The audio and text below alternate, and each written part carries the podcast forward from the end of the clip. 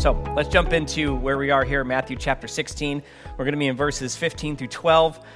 Um, today we're going to be talking about a warning that Jesus gives his disciples. Uh, and that warning is to be careful of the doctrines of the Sadducees and Pharisees. Um, now, anywhere in Scripture, you should uh, take any warning that is given very seriously. Scripture does not warn of warn us of things casually. It warns us of things seriously. Hey, here's something to watch out for. Take it serious because I do, right? Not me, God, okay? I, I'm not God, just so you understand. He's way taller than I am. Probably in shape.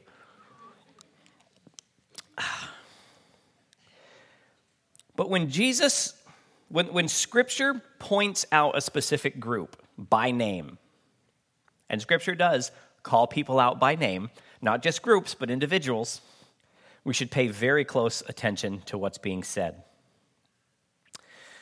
So let's jump into this section and try to get an idea what Jesus is talking about here.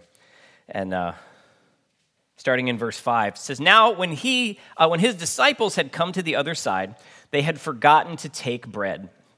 Then Jesus t- said to them, Take heed and beware of the leaven of the Pharisees and Sadducees. And they reasoned among themselves, saying, Is it because we have taken no bread? Obviously, we're dealing with a lot of very bright guys, right? But Jesus, being aware of it, said to them, Oh, you of little faith, why do you reason among yourselves because you have uh, because you have brought no bread? Do you not understand? Or remember the five loaves of the uh, of the five thousand and how many baskets you took up, nor the seven loaves of the four thousand and how many large baskets you took up. Jesus is letting him know, it's not about the bread. I can kind of make it out of thin air. It's fine. How is it did you not understand that I did not speak to you concerning bread? But beware of the leaven of the Pharisees and the Sadducees. Then they understood that he did not tell them to beware of the leaven of the bread, but of the doctrine of the Pharisees and the Sadducees. Let's pray for a moment. Father, we want to thank you for the wisdom provided by your word and the truth and the light that it brings us. Amen. When we hear the word leaven, we naturally think about bread because if you're around, you'd see bread machines, the bread's all over the place. We think bread, but we also think yeast. That's not exactly what's being talked about here. There's a little more to it than that. Leaven is not just yeast. Yeast is something that's cultivated. Leaven is actually something that's left over. So when you make a batch of bread and you allow it to rise naturally, leaven is what happens when you take the batch, you cut a little bit off, and you put it off to the side, so you can use it later. You're saving something from the batch to be used down the road, okay? You hang on to it. And when you hang on to it, what happens is, if you ever made, uh, anyone ever made Amish friendship bread? Looks disgusting when it's sitting on the counter, doesn't it? You're pretty sure it's rotten. Every time you take the, the wrapper off and you put more flour and stuff in it each day, you're thinking, this can't be healthy. This is, this is nasty. Nope. It's That's leaven. That's natural leaven. So when you take a piece of that, that dough and you put it on the counter, each day you're feeding it a little bit, and you're allowing it to become more powerful than it was originally. Okay? Because eventually what will happen is it should become powerful enough to now affect the entire batch of, an, of a, new, uh, a new batch of dough. It's got enough strength in it to not just leaven itself, but to leaven everything it comes in contact with. So it affects everything that it touches. And then you take that new batch, take a little bit off, and you start all over again. It's insidious. It just, it just doesn't stop. Bad doctrine is the same, especially when we hang on to it. We take a piece that's not true, we take something that sounds good, but it's not accurate, and we hang on to it, we put it away, and all of a sudden, as it's sitting on the counter of our mind, it begins to grow in strength, and we begin to apply it to other things that we're thinking about, and all of a sudden, it begins to flavor everything that we're seeing and everything that we're thinking. Jesus says, beware of the doctrines of the Pharisees and the Sadducees. Okay, so let's let's ask a question, because I run into this a lot. What's the difference between doctrine and theology? A lot of people think they're the same thing. They're not. They're, they're very much not. So for those nerds among us, here's a little, you'll find this fun. Theology comes from two Greek words, theos and logos, theos meaning God, logos meaning logic, or more precisely, the pursuit of a logical understanding of. Okay? That's what logos means. So theology is the pursuit of a logical understanding of God. So if you believe this about God, then the next step is, if you're going to be consistent, this should come, and then this should come, and as you work your way through Scripture, that's how we develop our views on God. So, but the difference is, doctrine comes from the Greek word didache, which means to teach. Okay, so biblical doctrine centers around what Scripture teaches us regarding the elements of a given topic. Okay, so essentially it comes down to this. What, if you if you take this as an example, what does the, the Bible say about salvation? If you just ask the topic, salvation, the answer comes in the form of doctrines. So what does the Bible teach about salvation? The doctrines of salvation basically break down like this. The doctrine of grace, the doctrine of regeneration, the doctrines of election or free will, the doctrines of, doctrines of justification. You understand what I mean? So theology is where we get our questions. The doctrine is where we get our answers. And more importantly, the doctrine is what we live. Theology is an academic pursuit. It can be like up in the up in the up in the, the ether somewhere. Theology is just this, this mental exercise. Doctrine is daily life. So you can tell someone who has good theology and bad doctrine by listening to their mouth and then watching their life. The challenge is to find someone with good theology and good doctrine. That's important. And there's also those wonderful groups that have really bad theology and really bad doctrine. And then there's cults. There actually is a difference there. So theology gives us the question, doctrine supplies the answers. Excuse me. So Jesus says, beware of the doctrine of the Pharisees and Sadducees. So what is the issue with these two groups? What is it that, what is it that Jesus is saying, don't take any of this into your life? Now you think about this. These were not, and, and we, we have this tainted view of these, of these two groups. These are not unholy men. They're not cults within Judaism. These were the holy men of their days. They were, the, they were the popular ones. They were the ones with the influence. They were wrong on a lot of things. But they were not unrighteous people. They wanted to do well. Both groups believed that there was only one God who created all things. Both groups believed that Israel was the chosen people of God, and by following the will of God, we were blessed, and by not following the will of God, we found trouble. And both groups believed that the Scripture was the Word of God. So what's the problem? The problem is, that's theology. The doctrine was the issue. So check this out. The Sadducees were the elites.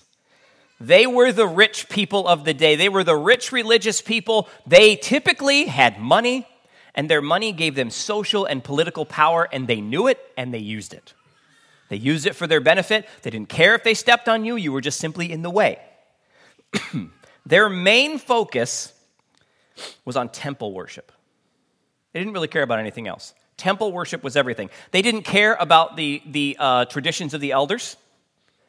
Didn't give a rip about that. This is the way we've always done it. We don't care.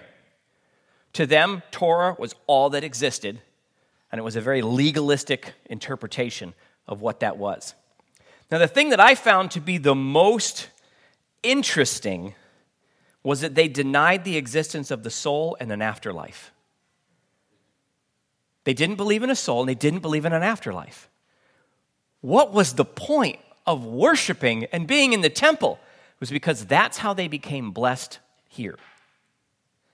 They believed God was there, but he was no longer part of, uh, he didn't really care too much about us. He was now distant. He was off doing something else, doing so, something else on his own. So this is how you became noticeable. Okay, it was a very self-centered faith. It was all about what I can accomplish in the name of. Okay, now the Pharisees, they were a little more commonplace.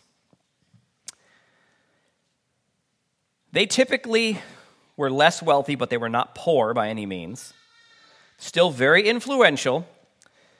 They were concerned not necessarily with temple worship. They were concerned with purity, remaining pure in all situations. And the only way that you can maintain purity is by controlling the behavior of people. So I will tell you what it takes to be pure. And as long as you do what I tell you to do, you will remain pure in the eyes of God. Trust me, I've talked to him about this. So they developed some sort of ritual for everything. And they were very, very legalistic about the enforcement of it because they believed they were responsible for keeping the Jewish nation pure before God. There's no arrogance there, right? They did, however, believe in an afterlife and the resurrection of the dead at the end of days. The Sadducees didn't believe in resurrection of any kind. Now, here's the part that I find really interesting. They hated each other's guts.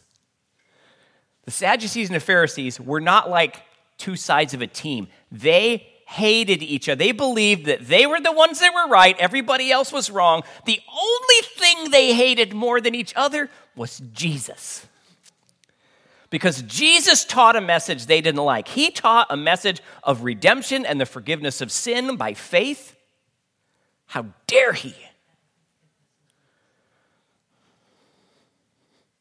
Who does this guy think he is, the Messiah or something? So they needed to get rid of him, and so they were constantly plotting in the background because the doctrine that they preached was a doctrine of personal development, not a doctrine of personal sacrifice. It was about them, not about God. So now we all have doctrinal positions. You may not believe this, but you have doctrine.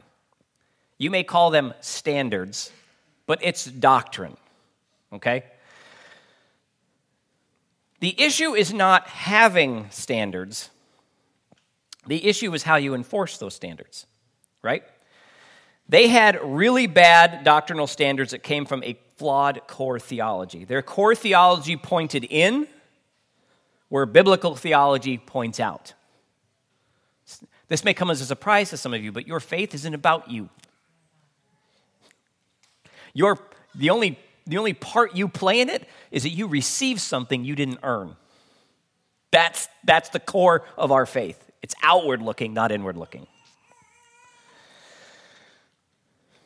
I'm not going to get into the details today, but here's, here's a couple things to be thinking about. Both of these groups believed that only those like them worshiped God correctly. Sure, there are other people serving in temples, but, oh man, they have the wrong worship mu- music. Man, are they messing up. Don't they know that the eighteen hundred hymnal is the only one that God will actually listen to? Now, the funny part is we're talking about people in the first century. I'm just saying, eighteen hundreds, first century. So, no, you'll get the joke later. It'll be fine. They believed they were the only ones that had it right. Not because of what they believed, but because of how they worshiped. Everyone else and every other method or style was flawed to the point of heresy that, that was that, to the point of judgment. You were not only wrong, you would be condemned by God for what you're, for what you're doing and how you believe. Yikes. I mean, could you imagine living in a day like that? Could you imagine living in it? I mean, it's, it's great that we're in the twenty-first century, that we've we've come farther than that, that we don't live in a day where people are told that they're not real believers based on the kind of music they listen to. Huh? Or they're not real believers because they don't dress a certain way. They're not real believers because they're not blessed enough. They don't give enough. They don't do enough. Aren't we glad we don't live in a day where believers judge other believers based on such arbitrary circumstances as those? Hmm. Or do we? You see, we still see the same thing playing out today. And when we when we read the Bible and we look at the Bible, we see these terms, Pharisees and Sadducees. What a pathetic group of people. How could they even have those views? But if you actually think about what they were doing, we have the same thing playing out today. We've just changed the terms. Remember, the Pharisees and Sadducees hated each other. They were only coming together to get rid of someone that they found annoying. If I were to put other names in those positions this uh, uh, t- today, it would probably sound something like Catholic and Protestant. How about Reformed and Charismatic? It's the same thing. We don't like to think of it that way, but it's the same thing. We think we're right and they're wrong. And not only are they wrong, they're so wrong that they're probably not even saved, because they don't worship like I do. They don't serve like I do. They have not risen to a level of faith and accomplished something in God that has gotten God's attention, so that God is now looking at me and he's, boy, he's saying, well done, good and faithful servant, while I'm still here. No, I don't think that's what he's doing.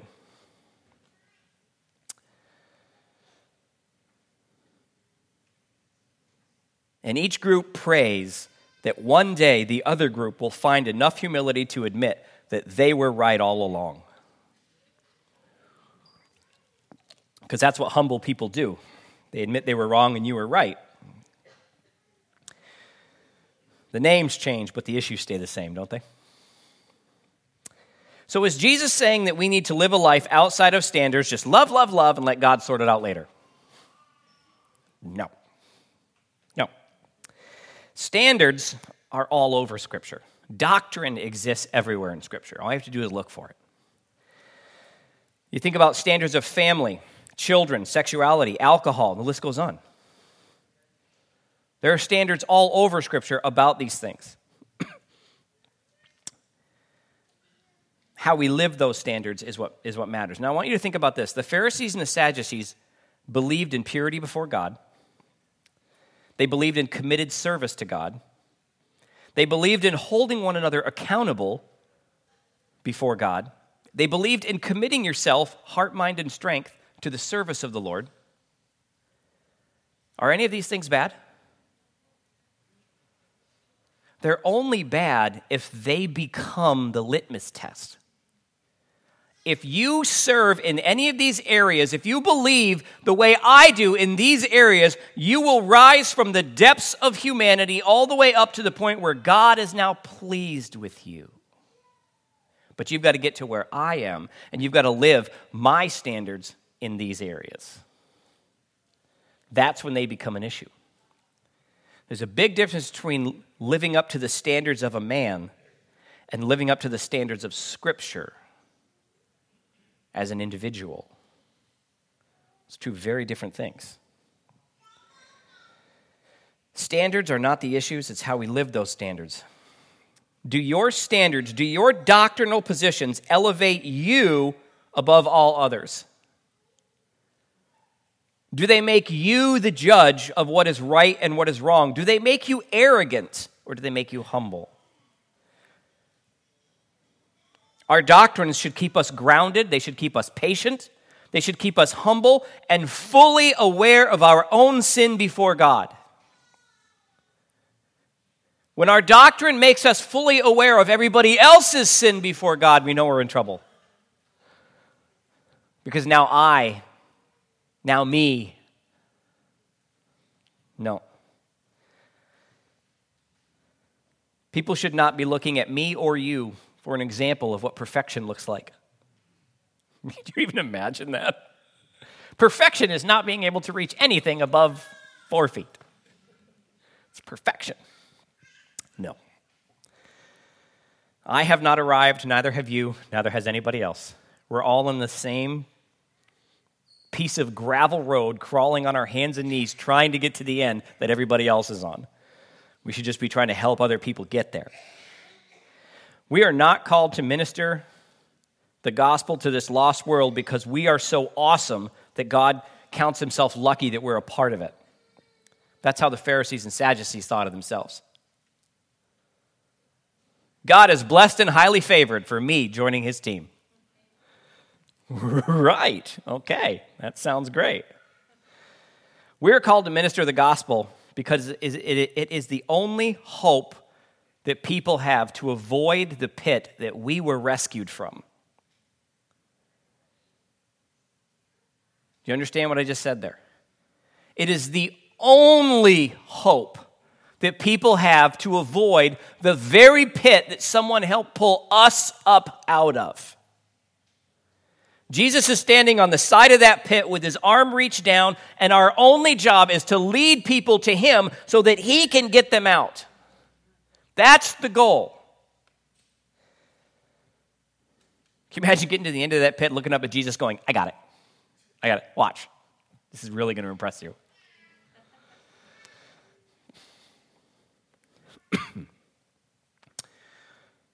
The gospel is not powerful because you're involved. The gospel is powerful in spite of your involvement. I want you to check this video out. Some of you have seen this video. Some guy named Alistair Begg. I think he does a great job with this. Um, I want I want to point something out. Um, Alistair Begg is a Calvinist and a reformer. I disagree with a lot of his doctrinal positions, but I still direct people to his preaching. Why? Because we agree on the things that matter. Salvation by grace through faith. See how easy it is? You can disagree with someone and still care about it. It's really neat the way it works out. But I want you to listen to what he brings in this, because I think he does a beautiful job illustrating this story. Question. If you were to die tonight and, and, and you were getting entry into heaven, what would you say? If you answer that, and if I answer it in the first person, we've immediately gone wrong. Because I, because I believed, because I have faith, because I am this, because I am continuing. Loved ones, the only proper answer is in the third person, because he, because he. Think about the thief on the cross. And what an immense, I can't, I, I can't wait to find that fellow one day to ask him, how did that shake out for you? Because you were, you were, you were, you were cussing the guy out with your friend. You've never been in a Bible study. You never got baptized. You never, you didn't know a thing about church membership. And, and yet, and yet you made it. You made it. How did you make it? That's what the angel must have said, you know, like, what are you doing here? Well, I don't know. What, what do you mean you don't know? Well, because I, I don't know. Well, you know, we're, uh, you, excuse me, let me get my supervisor. They go get the supervisor ranger. So we're just a few questions for you. First of all, Are you are you are you are you clear on the doctrine of justification by faith? The guy said, "I never heard of it in my life." And and what about? Let's just go to the doctrine of Scripture immediately. This guy's just staring, and eventually, in frustration, he says, "On on what basis are you here?" And he said, "The man on the middle cross said, 'I can come.'" Now. Now, that's the, that is the only answer. That is the only answer. And if I don't preach the gospel to myself all day and every day, then I will find myself beginning to trust myself, trust my experience, which is part of my fallenness as a man. If I take my eyes off the cross, I can then give only lip service to its efficacy, while at the same time living as if my salvation depends upon me. And as soon as you go there, it will lead you either to abject despair or a horrible kind of arrogance. And it is... Isn't that true?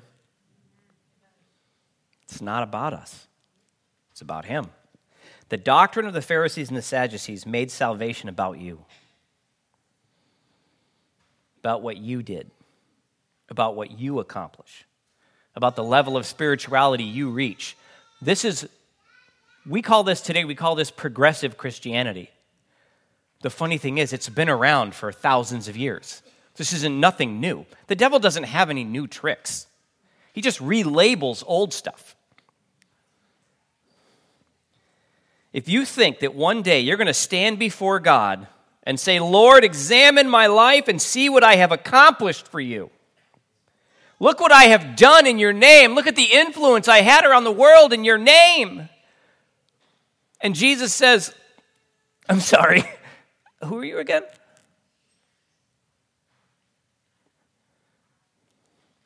It sounds familiar to think about that. Almost like Jesus warned us about this at some point in time. And oh, look, there it is.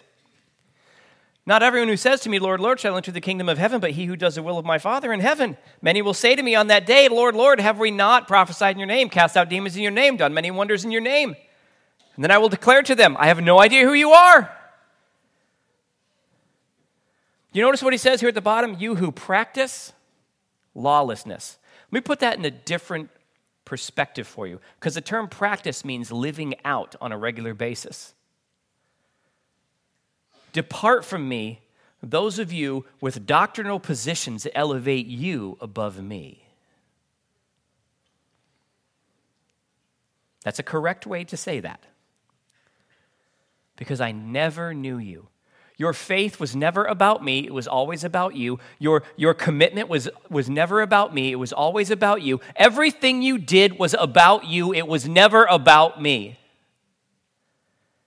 Therefore, I have no idea who you are, because we never met. The Pharisees and the Sadducees were able to accomplish great things for God. They really did. But none of them mattered. None of them had value because they were all about man. They were never about God. This is one of my chief issues with the modern charismatic movement. It's all about you. Find your power. Find your authority. Achieve your greatness in God. You do this. You become the healer. You become the prophet. You do, you do these great things for God. It's not about you. It's about Him. And that begins with humility. How foolish would you feel standing before God and having Him ask you your name?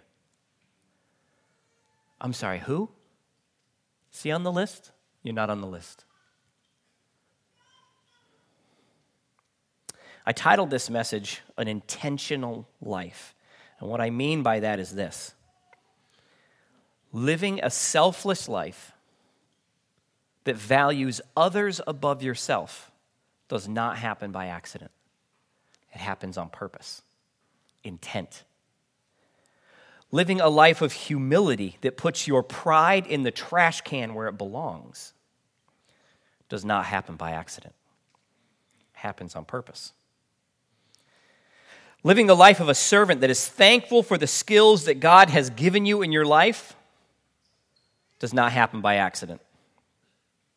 Living a life of faith that elevates Christ above all, including ourselves, does not happen by accident.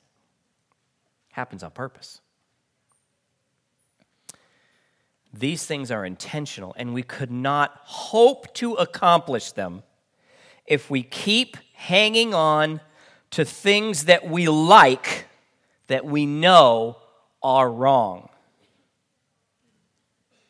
That's the doctrine of the Pharisees. That's the leaven of the Pharisees. To take into ourselves something we know is incorrect, that turns our attention in the wrong direction, and we hang on to it, and we let it grow in our lives. We let it expand in its influence in our thinking until the point where we can no longer rationalize our connection to God, our connection to faith, and then we walk away from the church thinking that we have become enlightened.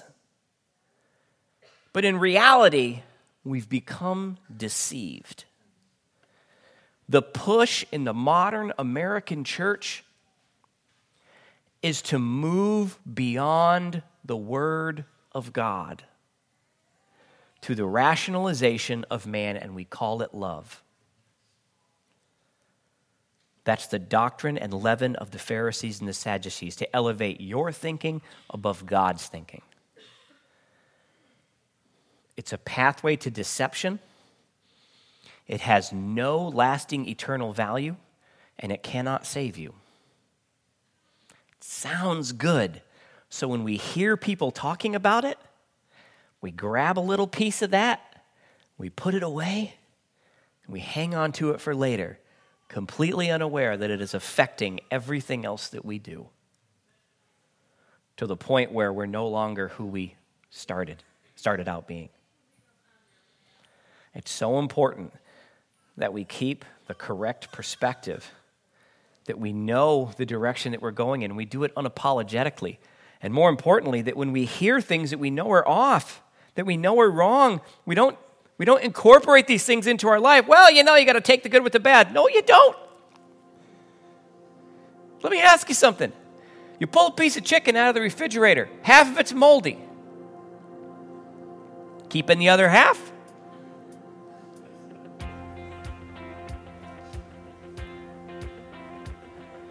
No.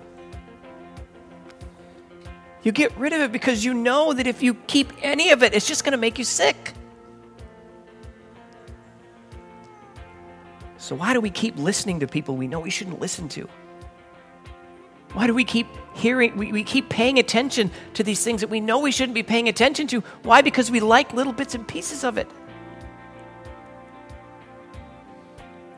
Don't do it. It's not worth it in the end. I would rather be accused of being hard-nosed. You're just single-minded Bible thumper. Thank you. In heaven, that turns into, well done, good and faithful, faithful servant. You remained true to my word. You stayed the course. You walked the path I laid before you. It's not going to be easy. We were, we were never told that this life would be easy. We were told this life would be hard. So let's walk it anyway. Amen? Let me pray for you. Heavenly Father, I want to thank you that you keep us on the path. You keep us moving in the direction that we should be moving, knowing full well what we would be walking into, the difficulty that we would be standing in. Father, give us the strength to see clearly. When we're hearing people discuss your words and discuss your standards, that we could see clearly those things that we need to let go, and those things that we need to hold on to as if our life depended on it. Father, give us the strength to stand with courage, with confidence.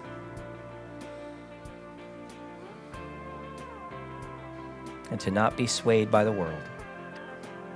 Help us to trust your word above all, no matter what.